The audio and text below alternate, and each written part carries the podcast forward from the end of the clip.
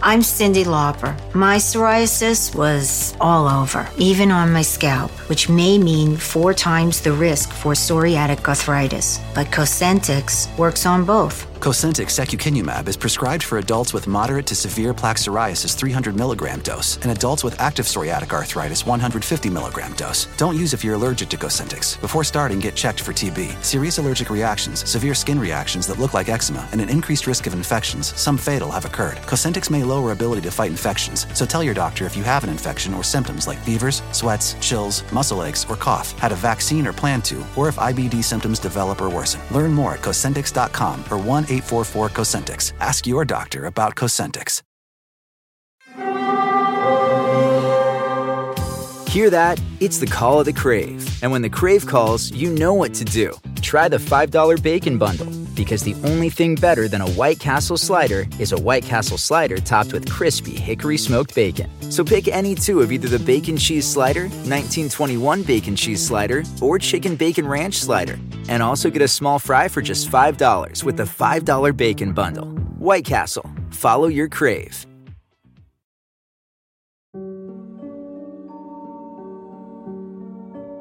In the summer of 1860, the United States is hanging on by a thread. A civil war seems imminent. There's a contentious election on the horizon, and then, as if things weren't doomsday enough, a procession of fireballs blaze through the sky. Meteor processions are extremely rare, so to the people of 1860, this appears as an omen. The meteors come from the west, sort of in the direction of Illinois, which happens to be the home of the most controversial candidate for president, Abraham Lincoln. The Chicago Times had this to say about it Who can fail to comprehend that these fiery messengers portend the approach of war, revolution, and change? Prophetic? Maybe. But this isn't a one off. Tons of people, including Lincoln himself, had dark premonitions about his presidency. And if he'd listened to his gut, maybe he wouldn't have been assassinated.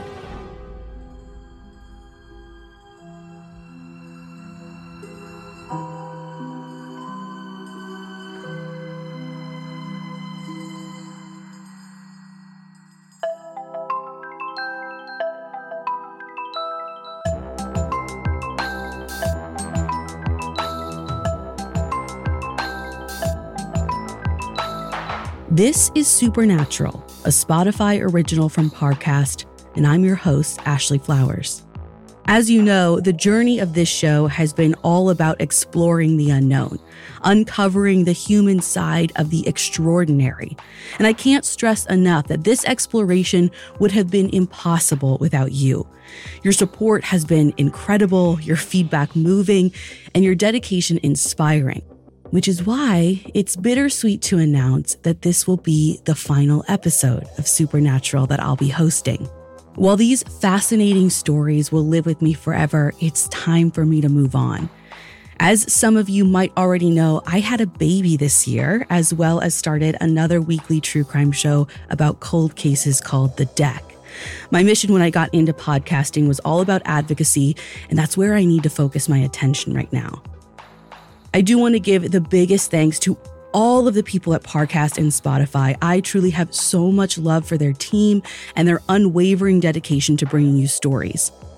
Their writers and producers and editors are top notch. And if you haven't checked out their other shows, they have so much to offer. I know you will find something to fill your Wednesdays with. One of my personal favorites of theirs is Conspiracy Theories. I think you guys will really like that one. But really, I want to give my biggest thanks to all of you for listening every single week and for understanding how the unknown can shed so much light on the way we experience the world. None of this would have been possible without you. And just because I'm not in your ear every week doesn't mean you can't still like tweet me your wild conspiracy theories. I will still have my tinfoil hat on. So without further ado, here is the final episode of Supernatural with me, Ashley Flowers. Today, I'm talking about the most high profile ghost story in American history Abraham Lincoln. Supposedly, his spirit's been seen around the White House and plenty of other places for the past 150 years. But even before he died, Lincoln was haunted by some ghosts and bad omens of his own. Have all that and more coming up. Stay with us. Hi, I'm Cyndi Lauper. My scalp was covered with psoriasis, which could lead to psoriatic arthritis, but Cosentyx treats both. Cosentyx secukinumab is prescribed for adults with moderate to severe plaque psoriasis 300 milligram dose and adults with active psoriatic arthritis 150 milligram dose. Don't use if you're allergic to Cosentyx. Before starting, get checked for TB. Serious allergic reactions, severe skin reactions that look like eczema, and an increased risk of infections, some fatal, have occurred. Cosentyx may lower ability to fight infections, so tell your doctor if you have an infection or symptoms like fevers, sweats, chills, muscle aches, or cough, had a vaccine or plan to, or if IBD symptoms develop or worsen. Learn more at Cosentyx.com or 1 844 Cosentyx. Cosentyx works for me. Ask your doctor about Cosentyx. In 1800s Kentucky, where Abe Lincoln was born, everyone around him was superstitious. They believed in witches, ghosts, omens, magic, and premonitions. As a kid, Abe was always kind of skeptical, but he was at least paranormal curious. One story says that when he's around six, he asks whether dreams can really tell the future. In particular, he had one dream he can't stop thinking about. He's in a big town giving a speech to a huge crowd. Now, for a kid who lives in a one room log cabin in the middle of nowhere, this is a complete fantasy. I mean, if he had dreamed he could fly, it would probably be more realistic. But whether it's fate or just hard work, Abe exceeds expectations. Even though he has no formal education, he teaches himself grammar, rhetoric, and public speaking. And by the time he's 23, that childhood prophecy comes true. He gives his first campaign speech as a candidate for the Illinois state legislature. It's not quite how he dreamed it. Frontier towns are pretty rough, and as soon as Lincoln takes the platform, a brawl breaks out in the crowd. Lincoln sees one of these guys try to lay a punch on his friend, so he climbs down from the platform, grabs the man, and throws him a good 12 feet across the room. Then he gets back up on stage and declares his candidacy. Sadly, Abe loses that election, but this is an important lesson for him. In this day and age, politics can get violent. Which may be why, over the next few decades, Lincoln's visions of his future get pretty dark. He doesn't know how or when, but he has this unshakable feeling that he's gonna die in some terribly tragic way. And that feeling intensifies on the day of the 1860 presidential election. The results come in fast, and Lincoln wins the presidency. When he gets home, he's so exhausted that he just plops down for a nap. But when he looks up, he sees something weird in the mirror. There are two separate images of his face reflecting back at him. When he gets up, one of those faces vanishes. So he's like, okay, it must have been a trick of the light or something. But when he lies down again, the illusion comes back, and it's even clearer than before. Only one of the two faces looks deathly pale, like a ghost. He tries to forget it, but he has this, like, dreadful feeling for the rest of the day. He tells his wife Mary, who thinks it's an omen. The two faces mean he'll be elected for two terms as president, but the ghostliness of the second face is a sign that he won't survive his second term. Which must have been a comforting thing to hear from his wife, right? But Mary's not the only one with this opinion. About a week before Lincoln leaves for his inauguration, he hears the same thing from his stepmother. He stops by for a visit, and when he's about to go, she tells him point blank, This is goodbye forever. I just know that you're going to be assassinated and I'm never going to see you again. And listen, for the record, in these days, the idea of a president being assassinated is completely unheard of. There'd only been one attempt in presidential history, which ended with Andrew Jackson beating his would be murderer with a cane. So let's just say it wasn't very successful. Then again, no other president had to deal with the level of chaos that Lincoln's facing. By the time he gets to the Capitol, seven states have already seceded from the Union. The White House is in crisis mode, trying to stop a war from breaking out.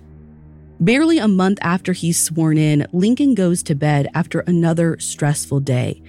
and he has this very strange dream. He's on a ship in a vast expanse of rolling waves. He doesn't know where he's going, but he's drifting rapidly towards some dark and mysterious shore. At 4:30 that morning, possibly while he's having that dream, the Confederacy attacks Fort Sumter, meaning the Civil War has officially begun. So, was that dream an omen? Maybe. I mean, Lincoln sure seems to think so. And now that sense of dread that he was carrying around earlier is back in full force. During the next few months, he keeps making weird and ominous comments like, This war is eating my life out. I have the strong impression that I shall not live to see the end. Then, about a year into his term, family tragedy strikes. Lincoln's 11 year old son, Willie, comes down with typhoid fever and after a few days, he dies in his bedroom in the White House. Mary Todd Lincoln is inconsolable to the point where she can't even go downstairs for the funeral in the East Room. She just stays in her bedroom, grieving by herself. It gets to the point where even the White House staff is worried about Mary. But her seamstress gives her some advice. She says that she should try spiritualism. And yeah, I know I've talked about spiritualism before more than a few times, but it's a big deal in the late 1800s, and there are even a few famous mediums in DC, including a mother daughter duo named Margaret Laurie and Belle Laurie Miller. They run seances out of their townhouse in Georgetown. Oh, and it just so happens that Belle's husband James is a friend of the Lincolns. So, not long after Willie's death, Mary starts attending seances at the Laurie's house, where she's apparently speaking with her son's spirit. Whether these mediums are legit or not, I can't say, but either way, it helps Mary cope with her grief. And Willie isn't the only spirit Mary hears from. According to the Illinois Senator Orville Browning, Mary invites him to hang out on New Year's Day, 1863, the very day the Emancipation Proclamation goes into effect. She tells him that she went to Laurie's house the night before, and apparently the spirit realm is watching the White House like a ghostly C SPAN because they have some advice that the Lincolns need to hear. During the seance, Margaret Laurie goes into a trance. A spirit comes over her, and it says that, quote, the cabinet are all enemies of the president, working for themselves. Coming up, Lincoln brings some spiritual advisors into the White House. I'm Sarah Turney, host of Disappearances, a Spotify original from Parcast. In 2020, I used social media to help bring justice to my sister Alyssa's nearly two decades long disappearance. Now, I'm exploring the many reasons people disappear and finding that the truth may be even harder to locate than the person. Who forced a famed explorer to lose his way? What did a missing Hollywood starlet leave behind? And how could the heiress to a Chicago candy fortune just vanish? Every Thursday on Disappearances, join me for a deeper look into history's most gripping missing persons cases tracking timelines, analyzing clues, and piecing together as many answers as possible to find the actual truth. Follow the Spotify original from Parcast Disappearances. Listen free only on Spotify.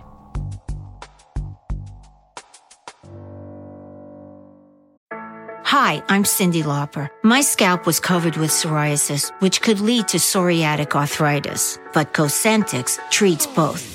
Cosentyx secukinumab is prescribed for adults with moderate to severe plaque psoriasis 300 milligram dose and adults with active psoriatic arthritis 150 milligram dose. Don't use if you're allergic to Cosentyx. Before starting, get checked for TB. Serious allergic reactions, severe skin reactions that look like eczema, and an increased risk of infections, some fatal, have occurred. Cosentyx may lower ability to fight infections, so tell your doctor if you have an infection or symptoms like fevers, sweats, chills, muscle aches, or cough, had a vaccine or plan to, or if IBD symptoms develop or worsen. Learn more at Cosentyx.com or 1 844 Cosentyx.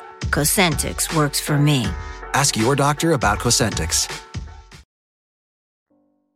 Now back to the story.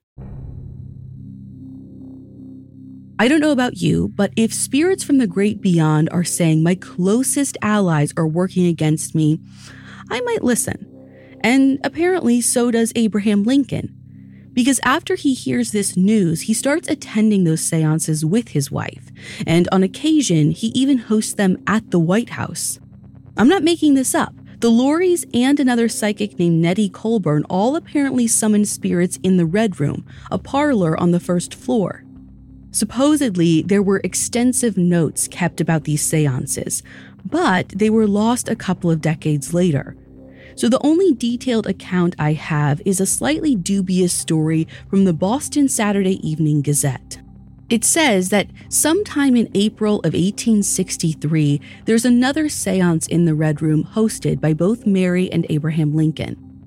Also in attendance are the Secretary of the Navy, the Secretary of War, a reporter for the Gazette, and this medium named Charles Shockley. During the proceedings, Shockley hides a paper and pencil under a handkerchief and waits for a few seconds. Then he removes the handkerchief to reveal there's a message written on the paper. It's full of vague advice like proclamations are useless, make a bold front and fight the enemy, but it's signed Henry Knox, the nation's first and now deceased Secretary of War. So Lincoln's like, okay, we've got Henry Knox on the line. Ask him when this rebellion's going to be over. Shockley hides the paper again, and when he lifts it, there's another, much longer message. It basically says, I talked with Washington, Franklin, Lafayette, Napoleon, and we're all kind of split. Like, Napoleon says to focus all your forces on one point. But Franklin says the South's weapons are no match for the North's, and they'll be giving up soon. Like I said, this account is a little dubious, and the newspaper actually ends up printing a retraction later on. But the story still spreads all over the country. Suddenly, everyone's convinced that Lincoln is basically running the war with a Ouija board. Which, of course, wins him the support of the spiritualists, but it gets him a fair amount of criticism from everyone else. One guy even publishes a book titled Interior Causes of the War The Nation Demonized and Its President a Spirit Rapper. Funny enough, the book doesn't condemn Lincoln for believing in spirits. The author agrees, of course, we can communicate with the dead. Everyone knows that. The problem is that he's trusting their war advice. Although this isn't really fair because there's no evidence that Lincoln made any decisions based on what he heard during those seances. But whether he's listening or not, the great beyond keeps talking. You remember that dream that Lincoln had before the attack on Fort Sumter? That he was on a ship floating toward a dark shore? Well, he has that same dream again a few months later before the Battle of Bull Run, which at the time is the bloodiest battle in US history. This is the point where both sides realize this war isn't going to be quick or easy. The same dream happens again before the Battle of Antietam. There are no winners in this battle. But in one single day, the Union Army loses a fifth of its entire force, and the Confederates lose almost a third. The next year, the dream makes another appearance before the Battle of Gettysburg, which once again sets a new record for the most casualties in U.S. history. But it ends with a Union victory. It's the turning point of the entire war. So clearly, Lincoln's dream is an omen of something huge, not necessarily good or bad, but significant and probably pretty freaking bloody. Lincoln pays attention to this, especially since it's not the first prophetic vision he's had, and it's not the last either. In 1864, Lincoln wins re election. And yeah, he hasn't forgotten that weird ghost image he saw in the mirror four years earlier. You know, the one that made Mary think that her husband would die before he left office? Well, by this point, Lincoln's certain she was right.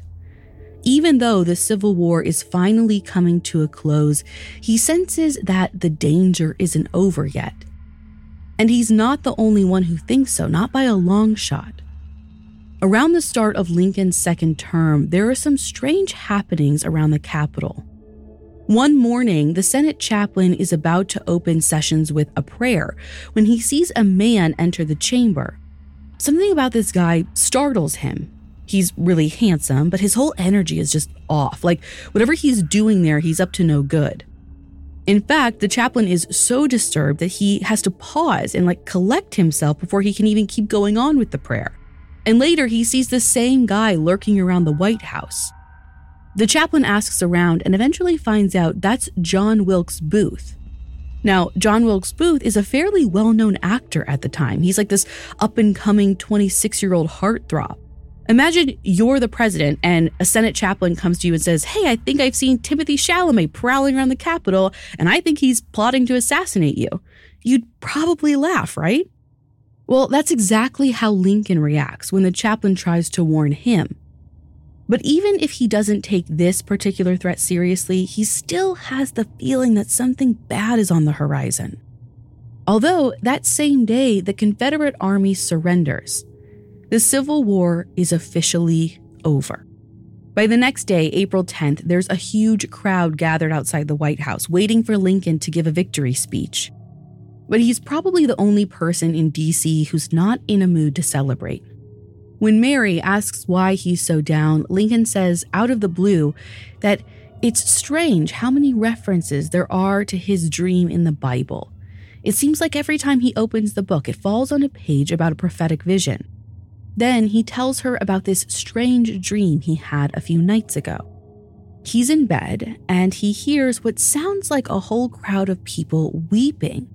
He goes downstairs and all the lights are on, but there's no one there. Yet he keeps hearing this sobbing as he walks through the White House, like there are invisible mourners everywhere. Finally, he gets to the East Room and there's a flock of people gathered around a body wrapped in funeral vestments. Soldiers are standing guard. The body's face is covered, so Lincoln asks one of the soldiers who died. And the soldier says, The president. He was killed by an assassin. Lincoln insists that he doesn't put too much stock in the dream, but his expression says otherwise, like he is grave. And once again, whether he believes them or not, the warnings keep coming. Three days later, Lincoln is holding a cabinet meeting when he mentions something ominous. That reoccurring dream he's been having about the ship drifting to some unknown shore, well, he had it again just last night, which means something big is coming, but he doesn't know what. In all likelihood, it's just going to be news from General Sherman, who's negotiating the surrender of the Confederates. And maybe because he's expecting good news, Lincoln is in this weirdly cheerful mood, like he's uncharacteristically happy. There's just one thing that's bringing him down. He's supposed to see a play that night, and he doesn't really feel like going, which is unusual because he loves the theater, but not tonight. He just wants to stay home and chill. And he's not the only one who's trying to get out of it. Ulysses S. Grant and his wife are supposed to go with the Lincolns, but they cancel at the last minute. Lincoln invites his war secretary instead, but he turns him down. The Lincoln's son Robert doesn't want to go. The Speaker of the House says he's busy. The Marquis de Chambrun says it's Good Friday and you want to spend a holy day at a theater? No, thank you. Practically everyone in the District of Columbia takes a pass. But the press has already announced that Lincoln's going to be there, so he's basically like, listen, I gotta go. I can't disappoint the people. The Lincolns run through their whole Rolodex until they finally find two people willing to tag along this 27 year old soldier named Henry Rathbone and his fiancee, Clara Harris. They're a little late, but the Lincolns and their guests finally get to Ford's Theater. They're all laughing at the play's funniest line when John Wilkes Booth sneaks into the president's box and shoots Lincoln in the back of the head.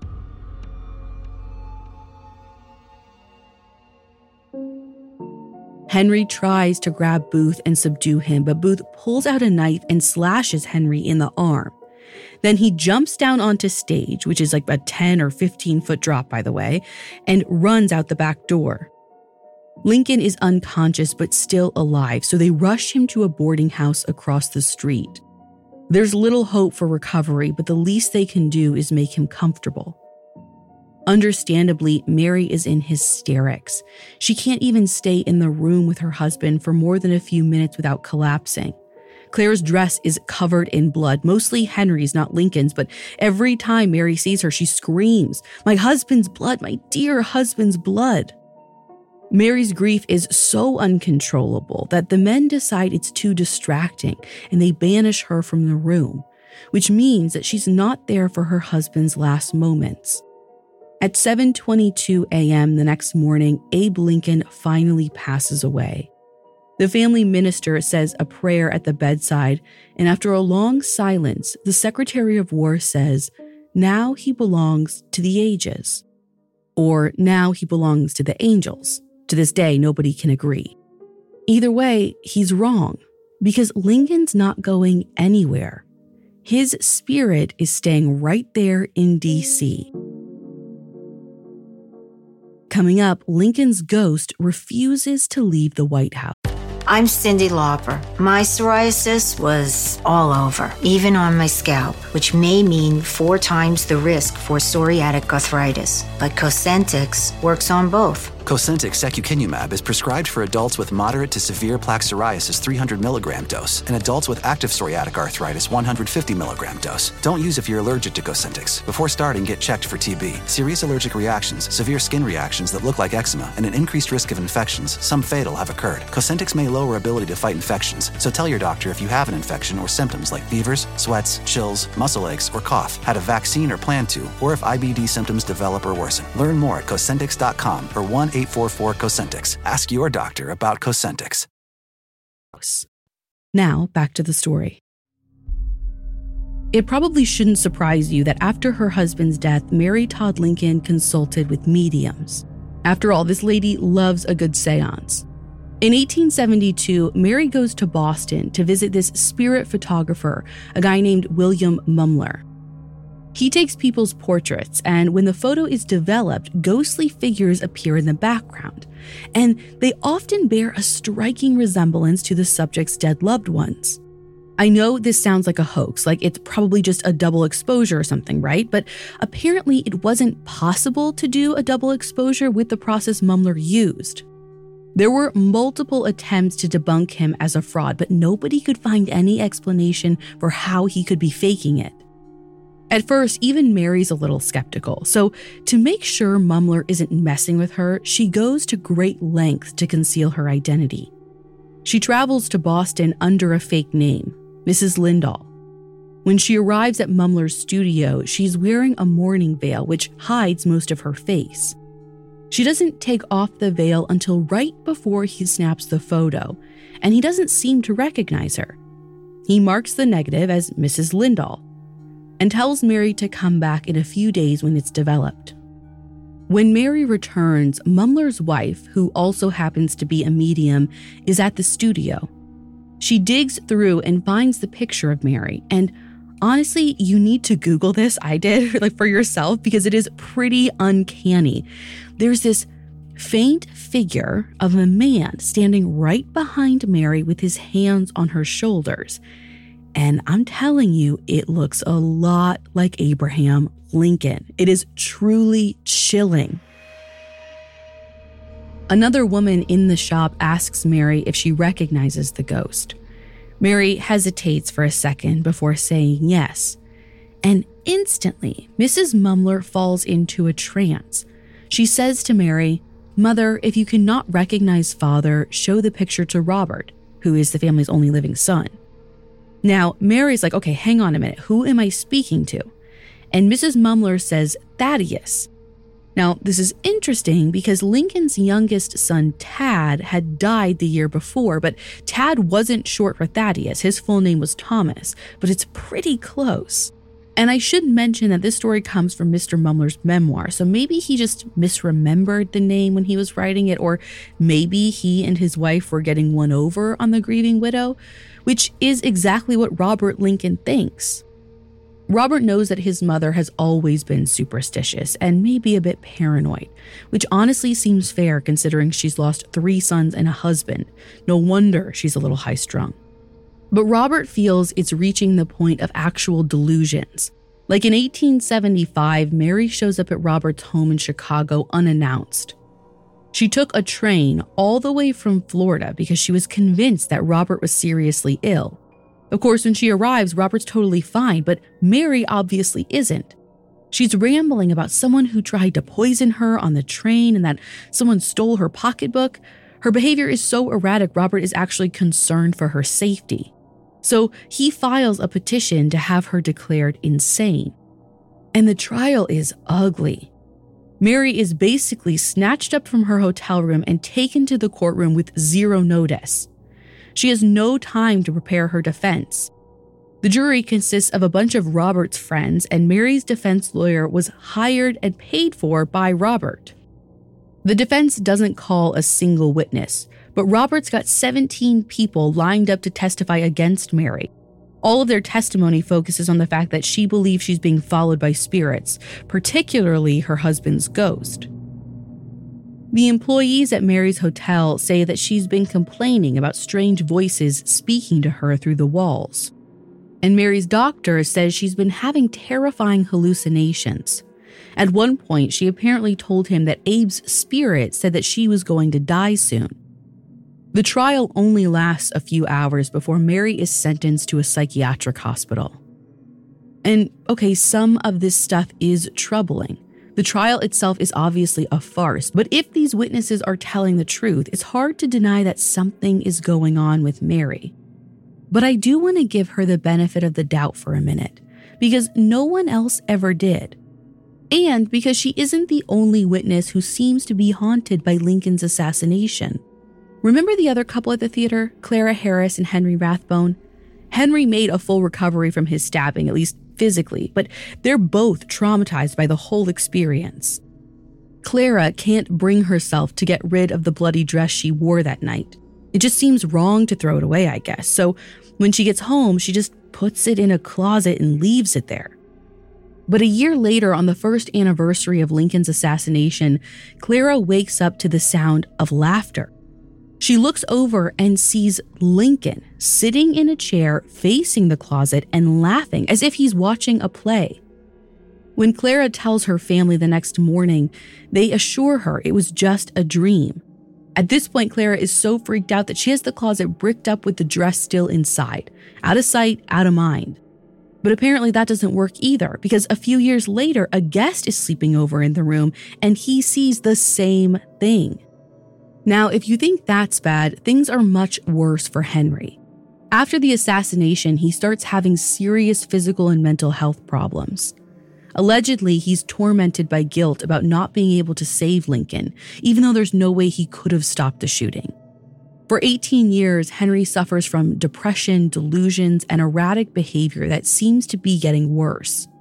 Until finally, on December 23, 1883, something snaps. Just before dawn, Henry grabs a knife and a revolver and heads to the bedroom where his children are sleeping.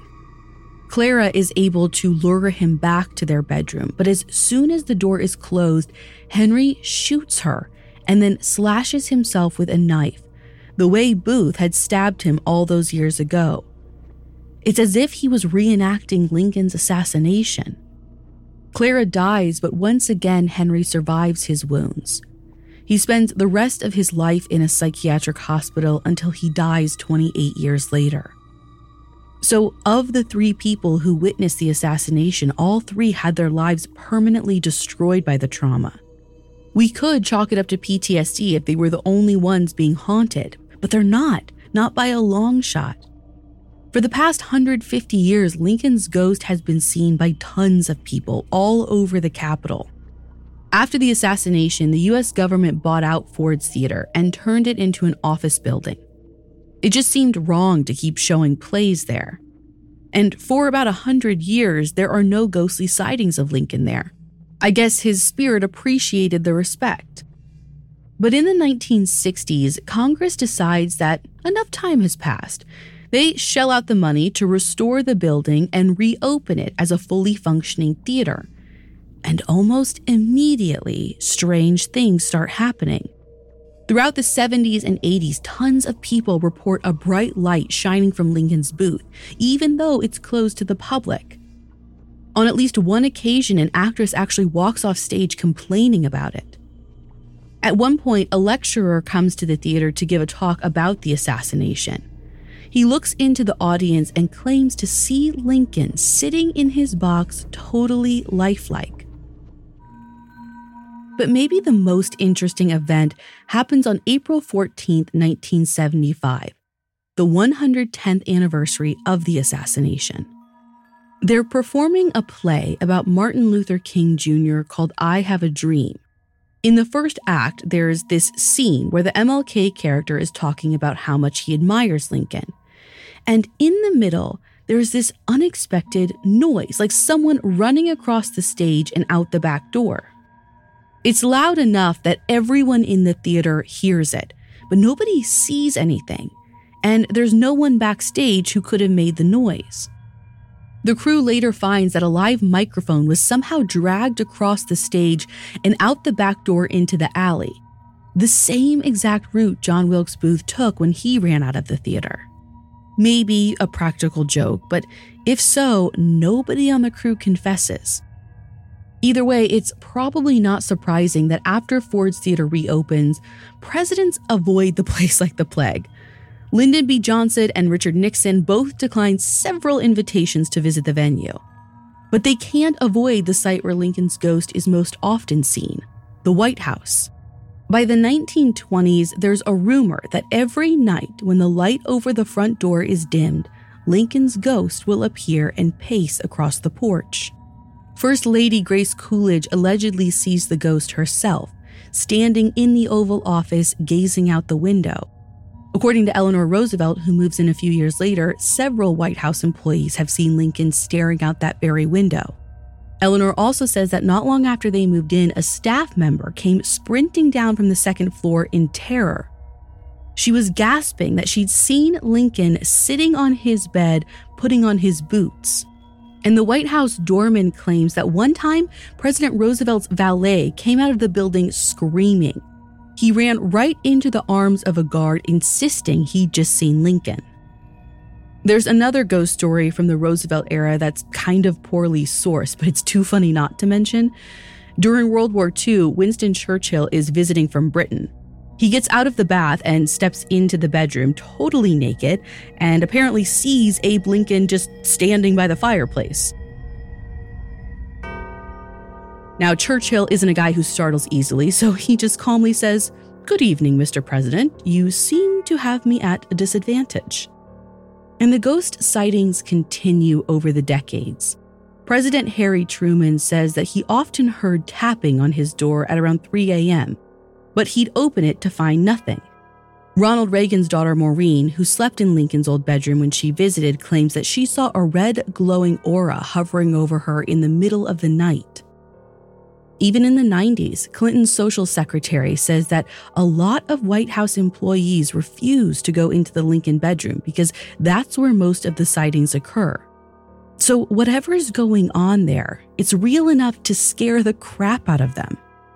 And look, I know this sounds overwhelming. Like, can the same ghost be haunting the White House, Ford's Theater, and Clara Harris's closet all at the same time? The answer is apparently yes but you'd have to expand your definition of ghost. There's a type of haunting that's called a residual haunting. This isn't exactly an intelligent spirit, it's more like an echo of a past event replaying on a loop. Supposedly, if something traumatic happens at a location, the negative energy will kind of record itself there and the moment will replay over and over like a movie on an invisible projector screen.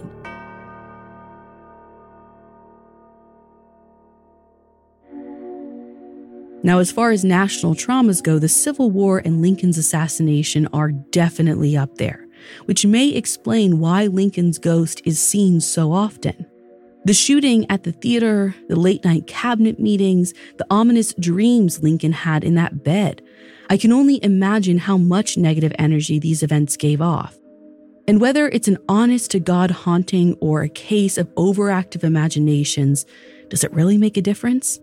The point is the same either way. We can't forget.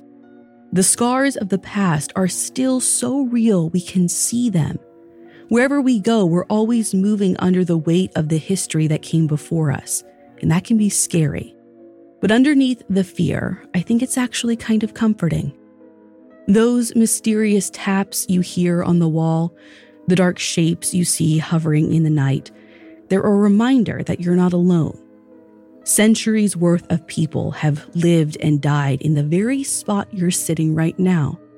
Whatever they went through, it didn't destroy them. Their memory is still here, even after their bodies are gone. And if you listen close, you can hear their footsteps walking with you.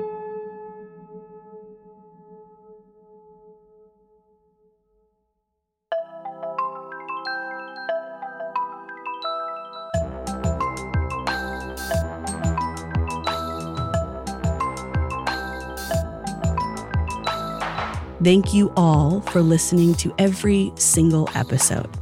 As always, you can find all of those previous episodes of Supernatural and all other originals from Parcast for free on Spotify. Supernatural stars Ashley Flowers and is a Spotify original from Parcast. It's executive produced by Max Cutler, sound designed by Carrie Murphy, with production assistance by Ron Shapiro, Trent Williamson, and Carly Madden. This episode of Supernatural was written by Kate Gallagher, with writing assistance by Lori Gottlieb, fact checking by Anya Bayerly, and research by Mickey Taylor. To hear more stories hosted by me, check out Crime Junkie and all audiochuck originals.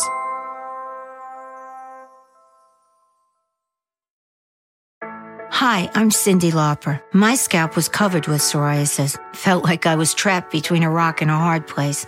Then I started Cosentyx. Cosentyx secukinumab is prescribed for adults with moderate to severe plaque psoriasis 300 milligram dose. Don't use if you're allergic to Cosentyx. Before starting, get checked for TB. Serious allergic reactions, severe skin reactions that look like eczema, and an increased risk of infections, some fatal, have occurred. Cosentyx may lower ability to fight infections, so tell your doctor if you have an infection or symptoms like fevers, sweats, chills, muscle aches, or cough, had a vaccine or plan to, or if IBD symptoms develop or worsen. Learn more at Cosentyx.com or 1 844 Cosentyx. Cosentix works for me. Ask your doctor about Cosentyx.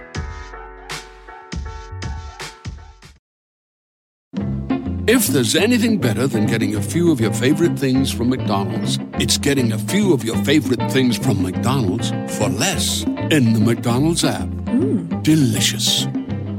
Order in the McDonald's app today. Ba-da-ba-ba-ba. Right now, only in the app. Enjoy a breakfast sandwich for just $1, like a sausage McMuffin with egg.